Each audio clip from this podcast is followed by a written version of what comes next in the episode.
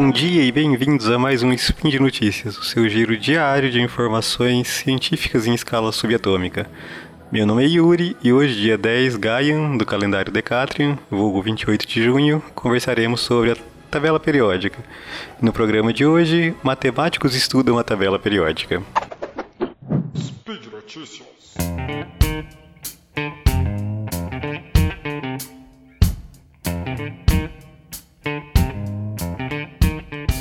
Minha primeira participação no SciCast foi no programa sobre elementos químicos, no qual exploramos um pouco a tabela periódica e, posteriormente, no episódio 307, conversamos um pouco sobre química eh, inorgânica e, novamente, o tema foi explorado, embora de forma um pouco rápida.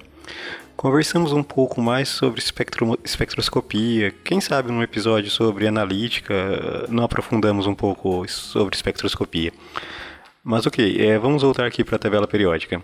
Quando foi proposta, o Mendeleev e o, e o Meyer, é, que o fizeram de forma independente na década de 1860, mais ou menos, conheciam apenas a massa atômica dos elementos que eram conhecidos até então e propuseram uma organização baseada nessas massas atômicas. Né? Eles observaram que muitas propriedades se repetiam periodicamente, o que embasava a organização que eles estavam propondo. O Mendeleev era um pouco mais ousado e assumiu alguns riscos maiores. Né? Ele previu a existência de alguns elementos para ocupar algumas das lacunas que existiam nessa, nessa primeira tabela. Né? E posteriormente, é, elementos foram descobertos com propriedades muito próximas às que ele havia previsto, é, o que corroborou o modelo de periodicidade proposto. E dessa forma, é, por ele ter assumido esses riscos e se mostrado certo, né, acabou ficando com a fama de pai da tabela periódica, né? Tabela periódica que completa, comemora 150 anos agora, em 2019, né? Com o conhecimento fornecido pela tabela, tabela periódica, muitos outros elementos foram descobertos. E justamente porque se sabia onde procurar, né? era possível prever né, a existência de elementos com base nos que já se conhecia, é, assim, é, prever as propriedades específicas e a busca podia ser direcionada. E a tabela periódica foi sendo completada, né? meio que um álbum de figurinhas. É, então, com o desenvolvimento do modelo atômico, é, esse modelo atômico que a gente conhece, né, com um núcleo é, de prótons e nêutrons e uma eletrosfera, eletrosfera com os elétrons, né, algumas falhas na tabela periódica do Mendeleev e do Meyer foram consertadas. Passou-se a organizar os elementos não mais em função da massa atômica, assim em função dos números atômicos, é o número de prótons no núcleo de cada átomo. Assim, alguns elementos que pareciam estar em posições invertidas foram posicionados corretamente.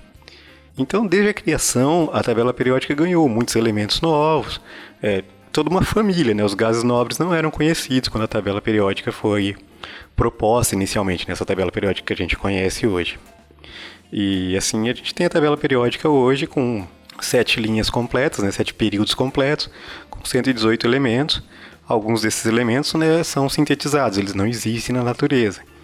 Eles são apenas é, são criados em laboratório, em é, reatores nucleares. São elementos bastante energéticos e bastante instáveis. Mas de qualquer forma, uh, eles têm uma série de critérios para você considerar que um elemento químico é, é, existe, ele tem que ter uma certa estabilidade e assim, hoje a gente conhece esses 118 elementos que ocupam a os sete períodos da tabela periódica atual. E o que resta para ser estudado quanto a isso? Né? Um grupo de matemáticos do Max Planck analisou diversos dados dos elementos e substâncias compostas que a gente conhece e assim estão propondo uma forma diferente de organizar os elementos. Né? Eles consideraram, entre outras propriedades, as polaridades dos elementos em ligações químicas. É, só para lembrar, né, uma ligação química ela envolve, é, de uma forma bem simplista, né, o compartilhamento de elétrons para manter os átomos unidos. E alguns átomos são meio egoístas e roubam esses elétrons que participam da ligação e ficam assim com uma carga negativa por acumular esses elétrons e o outro, e o outro átomo vai ficar com uma carga é, positiva, né, uma carga parcial positiva. E essas cargas diferentes nos átomos é o que a gente chama de polarização da ligação, né? Então, voltando ao trabalho do grupo do Max Planck, eles, eles criaram uma nova representação através de um grafo, né, bem mais complexo do que a tabela periódica que vemos comumente. E uma das vantagens é, disso é que esse modelo de organização que eles criaram, né, que eles estão propondo, se mostra suficientemente flexível que possibilita prever melhor as propriedades dos elementos que ainda não conhecemos, né, os, os, os, elementos que seriam mais pesados que o organesson, né, o elemento de número atômico 118, que é hoje o elemento químico mais pesado conhecido. Ah, alguns grupos já estão trabalhando, né, se dedicando à criação, né, à síntese desses elementos do que se viria se ocupar o oitavo período da tabela periódica. E eles enfrentam problemas já ainda de ordem instrumental, né?